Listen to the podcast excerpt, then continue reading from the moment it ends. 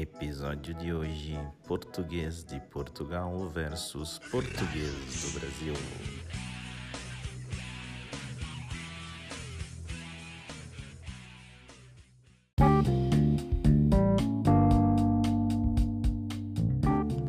Bom dia! Sextou e pode inovar.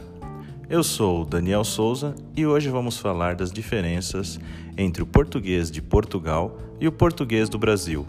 Aliás, segundo eles, nós falamos brasileiro. Pois é.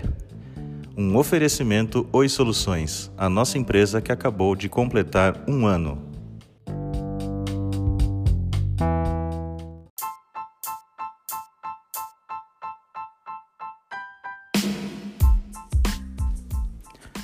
As pods não têm sido só trabalho não, mas também têm nos proporcionado alguns momentos de diversão e cultura.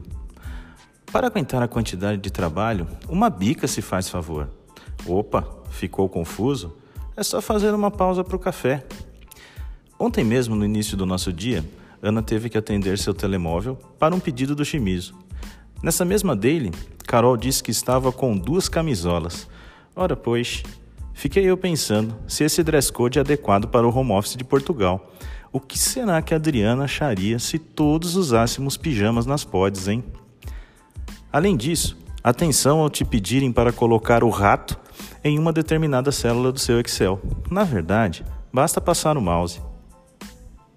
Outro assunto que está dominando as conversas é a segunda onda do Covid. E você, está preparado para a pica? Calma, minha gente, é apenas a vacina. É bom não confundir, né? Agora que você já aprendeu essas diferenças, vamos para as pods, pessoal. Hoje será um dia intenso. Ora, pois. E não são todos?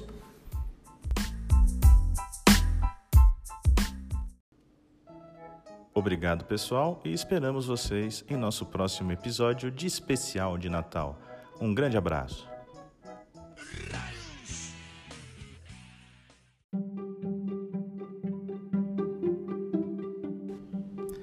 Tava aqui pensando Ainda bem que a redatora não me deu nenhum exemplo que usava a palavra caixinha. Ia ficar difícil.